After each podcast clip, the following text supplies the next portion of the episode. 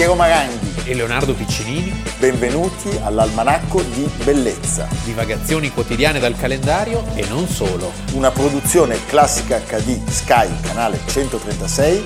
In collaborazione con Intesa San Paolo.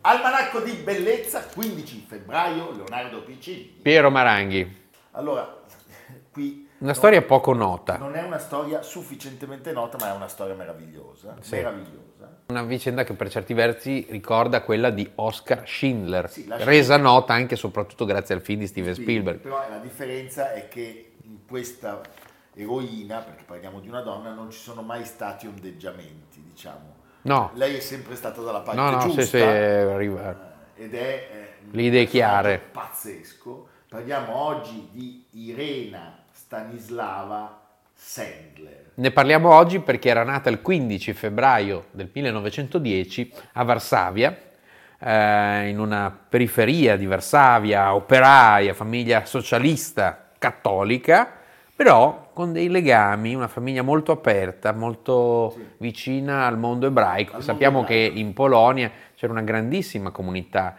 eh, di ebrei e c'era anche molto antisemitismo c'era, già da prima, già da prima dell'arrivo questo, del... Infatti questo, sempre eh. ricordarlo che i tedeschi eh, in Polonia...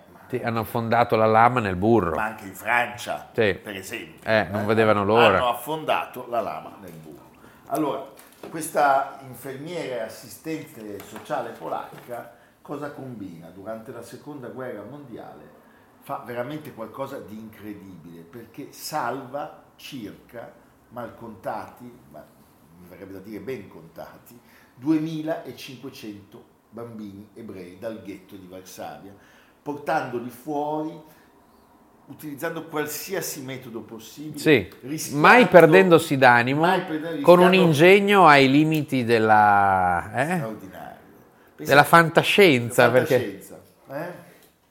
Allora, l'abbiamo raccontato, la sua famiglia di orientamento socialista, cattolica, operaia, il padre Stanislav faceva il medico, ma nel 17, quando lei ha solo 7 anni, muore di tifo tifo che è una malattia che ricorre perché anche nel ghetto nel di Varsavia ghetto, certo. il tifo era una, e che lei poi avrebbe, catastrofe. avrebbe utilizzato per fare ciò certo, che faceva. Certo, lei camaleontica nella sua abilità eh, di salvaguardia. Sì, viene da dire la mela non cade mai lontano dall'albero, anche il padre era un benefattore. Era un benefattore perché lui assistendo i malati di tifo che gli altri medici si erano rifiutati di curare, contrae la malattia e muore e molti dei suoi pazienti sono ebrei. Tant'è allora, che la, la, gli studi di Irena vengono pagati dalla comunità ebraica di Varsavia a, come segno di, di, di, di, riconoscenza verso quello che aveva fatto la, suo padre e la sua famiglia. E questa vicinanza la porta ancora prima della, dell'arrivo dei, dei nazi a opporsi per esempio alla ghettizzazione degli studenti ebrei e eh, per questo lei viene eh, sospesa dall'Ateneo per tre anni, poi riesce a terminare gli studi e si trasferisce, cioè va a fare l'assistente sociale a Otvok e a Tarzin. Lei torna a Varsavia nel 1939 e i nazisti occupano la Polonia. Subito lei inizia a occuparsi per salvare gli ebrei dalla persecuzione e riesce già all'inizio a procurare circa 3.000 passaporti falsi per aiutare queste famiglie oppresse a loro, soprattutto evitare il loro tristissimo, tragico destino. Questo è un rischio enorme perché i nazi prevedevano la fucilazione immediata per chiunque avesse dato assistenza agli ebrei. Ricordiamo che il ghetto di Varsavia, l'abbiamo raccontato in varie occasioni, è una struttura in un miglio quadrato che arrivò a ospitare nel momento di massima concentrazione fino a 500.000 ebrei, 10 per stanza, era un dedalo di edifici e di strade, eh, malattia, morti, eh, migliaia di persone affamate eh, che vagavano spesso solo coperte di stracci, qui tra l'altro in una situazione anche, pensate alle condizioni climatiche, il freddo di Varsavia d'inverno, quindi, quindi una situazione al limite della sopravvivenza, si mangiava pochissimo perché il cibo era razionato e ci si arrangiava come si poteva, chiunque potesse dare una mano era visto come un salvatore in questa, in questa situazione.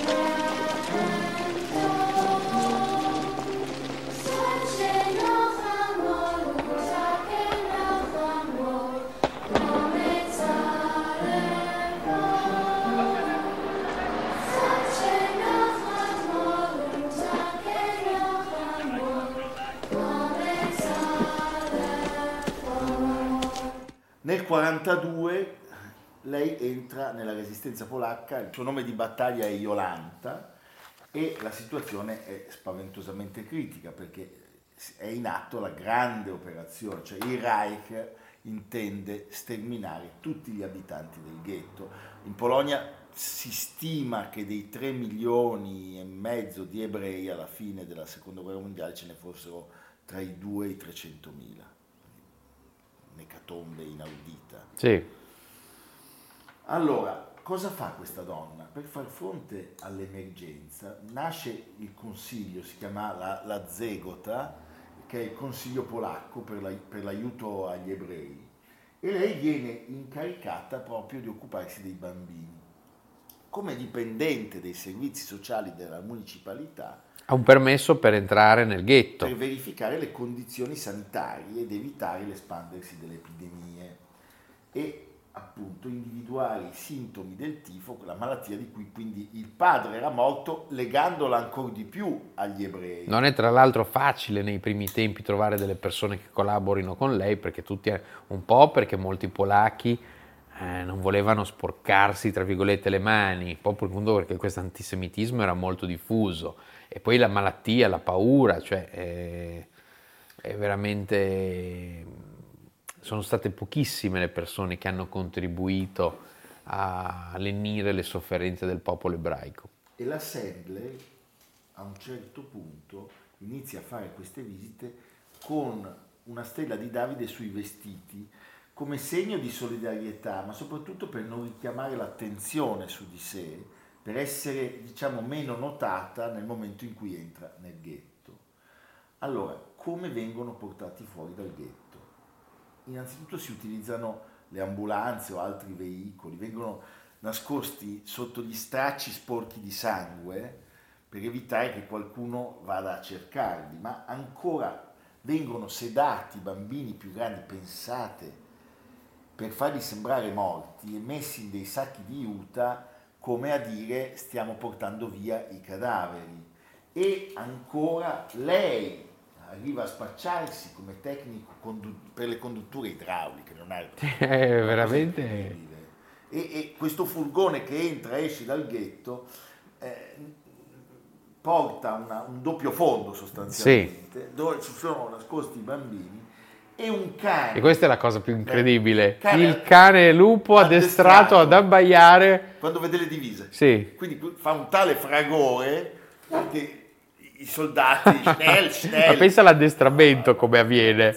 Fuori dal ghetto la Sendler fornisce ai bambini dei documenti con nomi cristiani, ma straordinariamente anche qui lei tiene annotati sì. nascondendoli sotto un albero sì, in giardino, pensa... entra i barattoli di marmellata, i nomi ebrei e i nuovi nomi per poter poi ricongiungere questi bambini alle loro famiglie dopo Quindi, la guerra. Nulla viene lasciato al caso, è, è tutto organizzato. È meraviglioso, Meraviglioso. E poi lei, insomma, diciamo che poi subirà delle conseguenze molto gravi di questa operazione perché...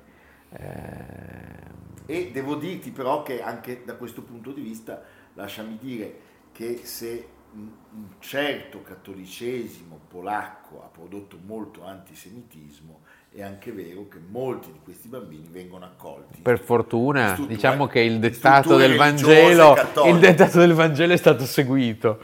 Cosa accade? Accade che a un certo punto lei viene arrestata Eh, e, eh, dalla Gestapo e viene sottoposta a delle torture terribili. le rompono le Le gambe. rompono le gambe, lei rimarrà inferma Penso. tutta la vita, ma non rivelerà mai il proprio segreto. E ancora dopo la guerra, questa donna, quando veniva intervistata le rare volte, perché poi sarebbero arrivati i comunisti, diceva: Io non ho fatto abbastanza, Io non, non si dava pace, diceva avrei potuto fare molto di più.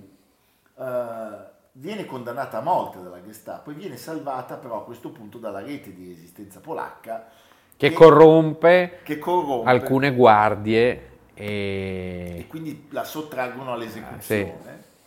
Terminata la guerra e quindi l'occupazione tedesca, come spesso accade in quelle terre dove ha un'occupazione, diciamo la verità, ne è seguita e un'altra. come spesso accade a tutti quelli che hanno fatto atti eroici, penso a Wallenberg Che solo anni dopo sono... vengono guardati subito come dei possibili Sì. dai comunisti. Lei consegna la lista dei nomi al comitato ebraico. Vengono rintracciati, pensate, più di 2000 bambini Purtroppo molti dei genitori sono morti nel In- frattempo In, perché... moltissimi casi i genitori sono morti. Qui parte una querel Sì, sì, agrodolce. agrodolce perché molti bambini si erano abituati ai nuove, alle nuove alle famiglie. nuove famiglie, non volevano essere consegnati, soprattutto non volevano essere consegnati in alcuni casi in Israele. E lì è interessante capire il diritto che cosa... Però ci furono gli interventi dei giudici, perché furono Eh. rintracciati parenti lontani, alcuni probabilmente sono rimasti in Polonia con le nuove famiglie, altri non hanno potuto. Beh, poi c'erano anche, pensate, dei bambini che erano così piccoli che non si ricordavano nulla di tutto questo. Mamma mia. Beh, è una storia incredibile e, come abbiamo detto, i, comuni- i comunisti la mettono subito sotto sorveglianza. Per non sbagliare. Lei vive, diciamo, la sua seconda vita eh, sempre come assistente, facendo quindi, continuando a fare attività eh, lodevolissime nel campo del volontariato, dell'assistenza. Poi dagli anni 60 questo riconoscimento internazionale allenta anche il controllo eh, della, Polonia, della Polonia socialista e lei riceve l'invito dallo Yad Vashem a Gerusalemme eh, perché è riconosciuta giusta tra le nazioni, allora il governo comunista le dà il permesso di viaggiare all'estero per ricevere il riconoscimento in Israele. Nel 2003 Giovanni Paolo II, il Papa polacco, le invia una lettera personale lodandola per i suoi sforzi durante la guerra. E nel 2003 finalmente anche la Polonia le dà la più alta decorazione, l'Aquila Bianca, la più alta decorazione civile prevista e poi il Presidente della Repubblica polacco Kaczynski avanza la proposta al Senato perché lei sia proclamata eroina nazionale. Pensate, c'è anche un momento in cui eh, il suo nome viene caldeggiato per il Nobel, un Nobel che forse potevano dare a lei invece che ad Al Gore. Eh, però Lasciami se- dire. No, ma scusa, dai, ma- Sì, eh, eh, no, direi. Il Nobel poteva darlo a lei. Certo. Quella pure perso le elezioni. Forse è co- è contentino, No, ma ho capito, ma perde le elezioni col primate, Bush, eh, veramente. che poi ci ha portato nell'inferno. Sì. Comunque lei centenaria muore il 12 maggio 2008, è una storia meravigliosa. Lei è anche soprannominata l'angelo di Varsavia. L'angelo di Varsavia Irena Sendler.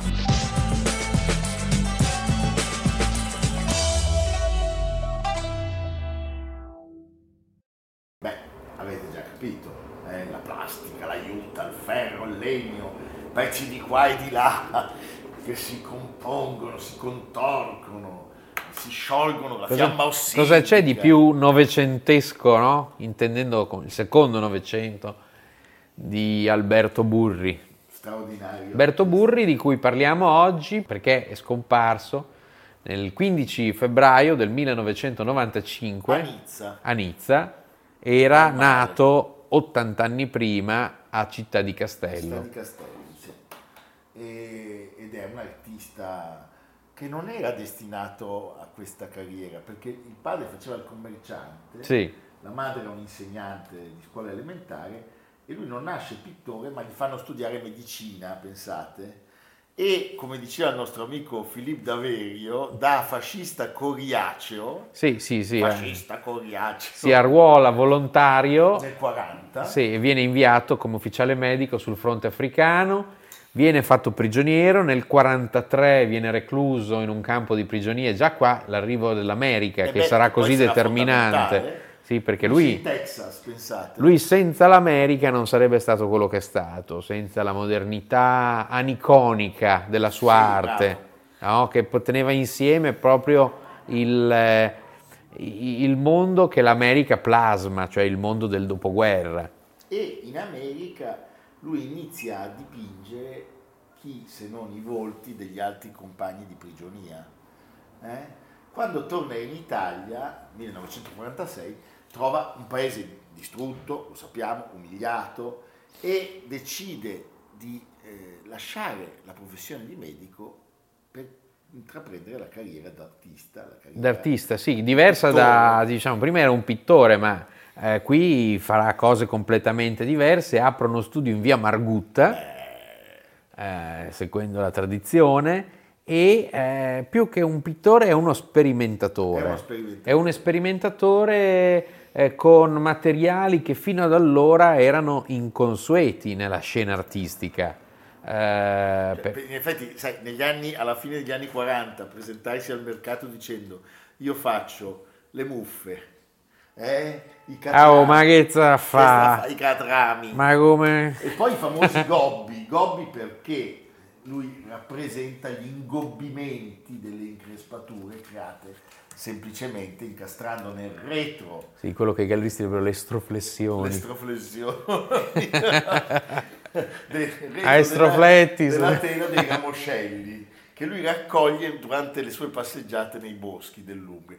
Doveva- È poetica questa È cosa. molto poetica. Doveva avere un bel caratterino, eh? Sì, anche perché ci vuole un certo, insomma, una certa convinzione, un certo coraggio e la capacità di non, eh, di non, di non lasciar perdere, perché chi lo andava a trovare dice ma che è sta, ma che sono questi sacchi?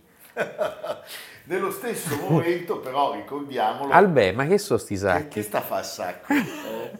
Eh, mi viene in mente Alberto Sordi alla Biennale. Sì. Eh, mentre però lui opera questa rivoluzione, ci sono altri rivoluzionari. Certo, certo, non a caso un altro grandissimo americano, eh, Pollock, eh, o lo spagnolo Tapies, che stanno dando un volto nuovo all'arte eh, mondiale dopo le lacerazioni della guerra, così come c'è una nuova architettura dalle macerie della guerra, c'è una nuova arte, c'è il trionfo del cosiddetto informale Informale.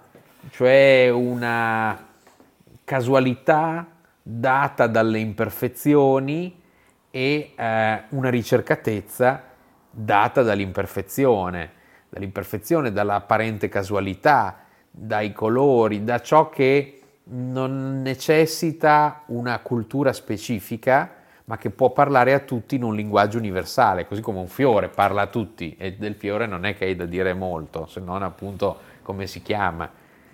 È la stessa cosa e quindi le macchie di colore di Jackson Pollock eh, equivalgono a un sacco bucato o con un segno o con una, o con una cucitura, perché sono sacchi riparati, Sì, no? sono Che tra l'altro voi quando li vedete nei musei di tutto il mondo, i catrami. eh, leggete sui sacchi SZ1, quell'SZ sta per sacco di zucchero numero uno. Sì. Cioè, non è che bisogna stare a fare... No. eh, Però i A sacchi- farla tanto A lunga. farla tanto lunga.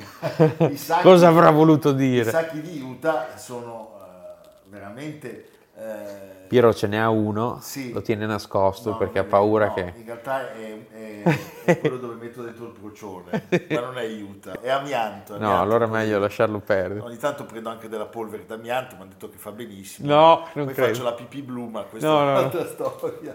Senti, doveva avere un caratterino mica male. C'è un episodio legato alla nostra città, eh, cui ho partecipato, diciamo, a distanza di anni che mi ha molto colpito perché durante una triennale a Milano furono chiamati diversi artisti per fare delle opere in città e dentro al Parco Sempione. La sua, Teatro Continuo, bellissima, era diventata il, il- il- il luogo del gioco di tutti noi bambini quando andavamo al parco con la bicicletta. Erano inconsapevoli, non sapevano Non che fosse niente. Burri. E poi un giorno il comune di Milano, perché era stato di Sì, di degrado degrado totale. assoluto, l'ha distrutta. Distrutta. Tra l'altro era nata con l'assessore Pillitteri, che era assessore alla cultura, e poi fu distrutta durante il, il governo di Pillitteri sindaco. E Burri seppe questa cosa dalla televisione e giurò di non tornare mai più a Milano ed effettivamente lui fino alla morte non sarebbe mai più tornato nella nostra città. Poi è stata, diciamo, riproposta Dallo come, studio NCTM, dal nostro amico Alberto Toffoletto. Dobbiamo come risarcimento. come risarcimento e oggi c'è. E oggi c'è ed è, un- anche vista sul canale Classica perché abbiamo filmato degli ed è molto apprezzata. Bellissima, bellissima. Senti Leonardo, in quell'aiuta poi lui coglie anche un segno, una, una- una affermazione, forse anche polemica del momento, perché quei sacchi di aiuta sono quelli che eh, gli americani usano per invi- inviare agli italiani eh, gli aiuti ali- alimentari eh, previsti dal, dal piano, dal piano Marshall. Quindi diciamo che l'America è presente in varie forme. Lui è uno dei primi a esporre in America già negli anni 50 E, e dove? e, co- e questo gli darà una fortuna internazionale da subito. Chicago, New York. Ci- al MoMA, a a New York, a San Francisco, eh, diventando per questa sua assoluta originalità, dobbiamo dirlo, eh, una, una figura centrale nel panorama eh, mondiale, quella che noi chiamiamo arte povera, ha le sue premesse proprio in Burri, eh, non è nient'altro che, la- che- che- che una scia che, parte da questa, da questa innovazione, da questa sperimentazione. 15 maggio 1955 lui si sposa a West, A West Point, Point, in California California. con una ballerina americana di origini ucraine, Sì. Minsa, eh? E parte con nuove sperimentazioni. Qui è il momento in cui iniziano le Le combustioni, combustioni. le combustioni su carta, su legno, su ferro. Avete visto tanti filmati di lui nel momento in cui opera, in cui agisce artisticamente e il cambiamento della, della materia. eh, la fiamma ossidrica, le bruciature, le deformazioni, le Sì, increspature. sì, è un, eh, è un artista sulla cresta dell'onda, e, mh, talmente sulla cresta dell'onda che negli anni 60 un po' tende a ripetersi, perché chiaramente vede che è successo, eh, non va, va perseguito. Anche perché si E- comprano le ville. E si parla di una, e si parla, mentre tra fine anni 40 e 50 c'è uno straordinario processo creativo, negli anni 60 la cosa è un po' la maniera di se stesso. E come è accaduto purtroppo per fortuna Sì. Questo è bene saperlo anche per chi è interessato a comprare le opere di Burri, che certamente ci sono delle opere straordinarie degli anni 50 e poi ce ne sono alcune fatte un po' eh, in modo più faticoso, anche se è difficile poi distinguere, perché un sacco di aiuto ha lavorato, non è Eh, che... però Però c'è quel... è come il taglio di Fontana è come un po' il taglio di cioè Fontana. quando c'è, c'è- c'è quello che viene anche lavato in lavatrice Diciamo che queste opere sono la suggestione di un percorso creativo Sì. che va al di là quindi della- dell'oggetto fisico. Eh, Tu, tu in quel momento hai di fronte a te un percorso mentale e, e la- l'arte concettuale è questo. Eh, l'innovazione di questi anni il- rispetto a quello che ha fatto prima sta nei famosi cretti. i cretti I cretti nascono negli anni 60 meravigliosi che, Sì. lo, che lo portano poi a, a- a- realizzare dai crettini dai al crettone. al crettone che è la più grande opera di land art. ma sì ma anche come dimensioni c'è qualcosa di più grande del crettone di Burri What Cre- is Creto? Cretto è creto nel senso di crepa, di screpolatura e noi sappiamo che a Gibellina Però già siamo, passiamo vent'anni dopo, vent'anni quindi dopo. siamo negli anni Ottanta, poi verrà completato dopo la morte di Burri. Oggi lo vedete in tutto il suo splendore. 90.000 metri quadrati. Dopo il, il terremoto di Gibellina, che era il terremoto del Bellice degli anni 60, 1968, sul sedime dell'antico abitato si riprendono gli assi delle strade, li si riveste di uno strato di acciaio che tenga ferma, diciamo, le, eh, gli, gli- gli spazi e, e li si copre di questo eh, rivestimento che visto dall'alto, visto dalla collina di fronte, è, una- è un grande cretto appunto come una sua opera e visto dall'interno è una via di mezzo tra un'area urbana, un monumento, ricorda per certi versi quello che dopo farà eh, tanti anni dopo eh, Peter Eisman al, al monumento alla memoria a Porta di Brandeburgo. Sì.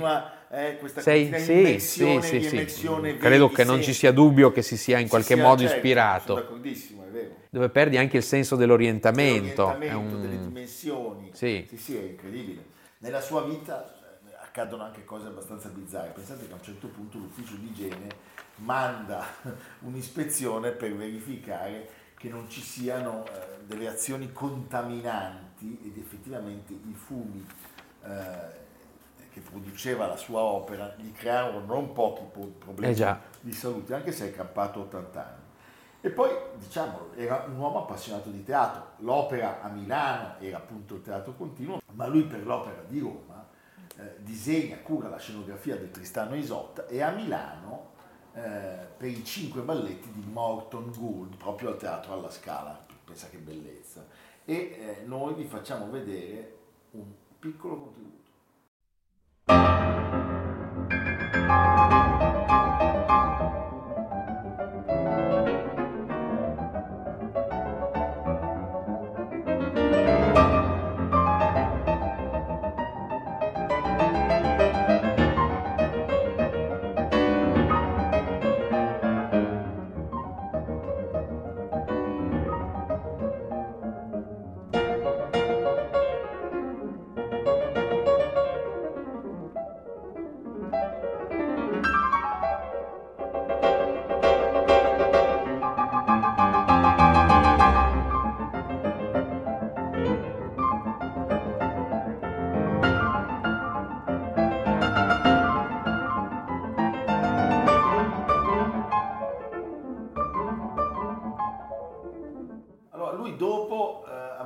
Lasciato la California, lasciando però anche una base sempre a Città di Castello, A Città di Castello cre- viene creata una fondazione eh, tra Palazzo Albizzini e gli essiccato- essiccatoi del tabacco eh, dipinti di nero, che sono veramente bellissimi, dove- per sua stessa volontà. Eh, lui però si è trasferito in Costa Azzurra, a Beaulieu. a Beaulieu-sur-Mer con la moglie. Che noia. E, beh, mica tanto. Beh, tutto l'anno però. Eh, però, ma beh, lui andava a Città di Castello. Andava a pescare secondo te? Non lo so, No, mi informerò. va bene. Però ci lascia Si scava dei sacchi. il 15 febbraio del 1995, lo potete vedere nei più grandi musei del mondo, i più importanti, e poi appunto, l'abbiamo detto, andate a Città di Castello a fare un, un giro Sul Tevere, nella Val Tiberina. veramente- È la patria di Monica Bellucci. E la parte di Monica Bellucci un giorno di fronte alle fotografie di, Monica Bellucci? no, Giacomelli, Sì. domandai al responsabile del museo di Sinigallia, ma Burri e Giacomelli andavano d'accordissimo. Ah. E un pochino quando vedi quelle vedute dall'alto, Eh certo, è vero. Eh. E Burri e Monica Bellucci? Quella va d'accordo molto col, Il pro- cretto. col procione. so. Lì è tutta una cosa di, di curve. Sì, ecco, le, le curve di Monica Bellucci, va bene.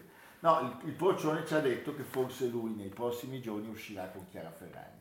Ah, con quel vestito, quello... Quello, quello lì. similcorpo. Sì. E il procione invece cosa si mette? Quello di Fedez. Va bene. Abbiamo un ultimo contributo, per fortuna non è il procione, non è Fedez, non è Chiara Ferragni. È Piero Maranghi. No, è Burri. È Burri. Eh.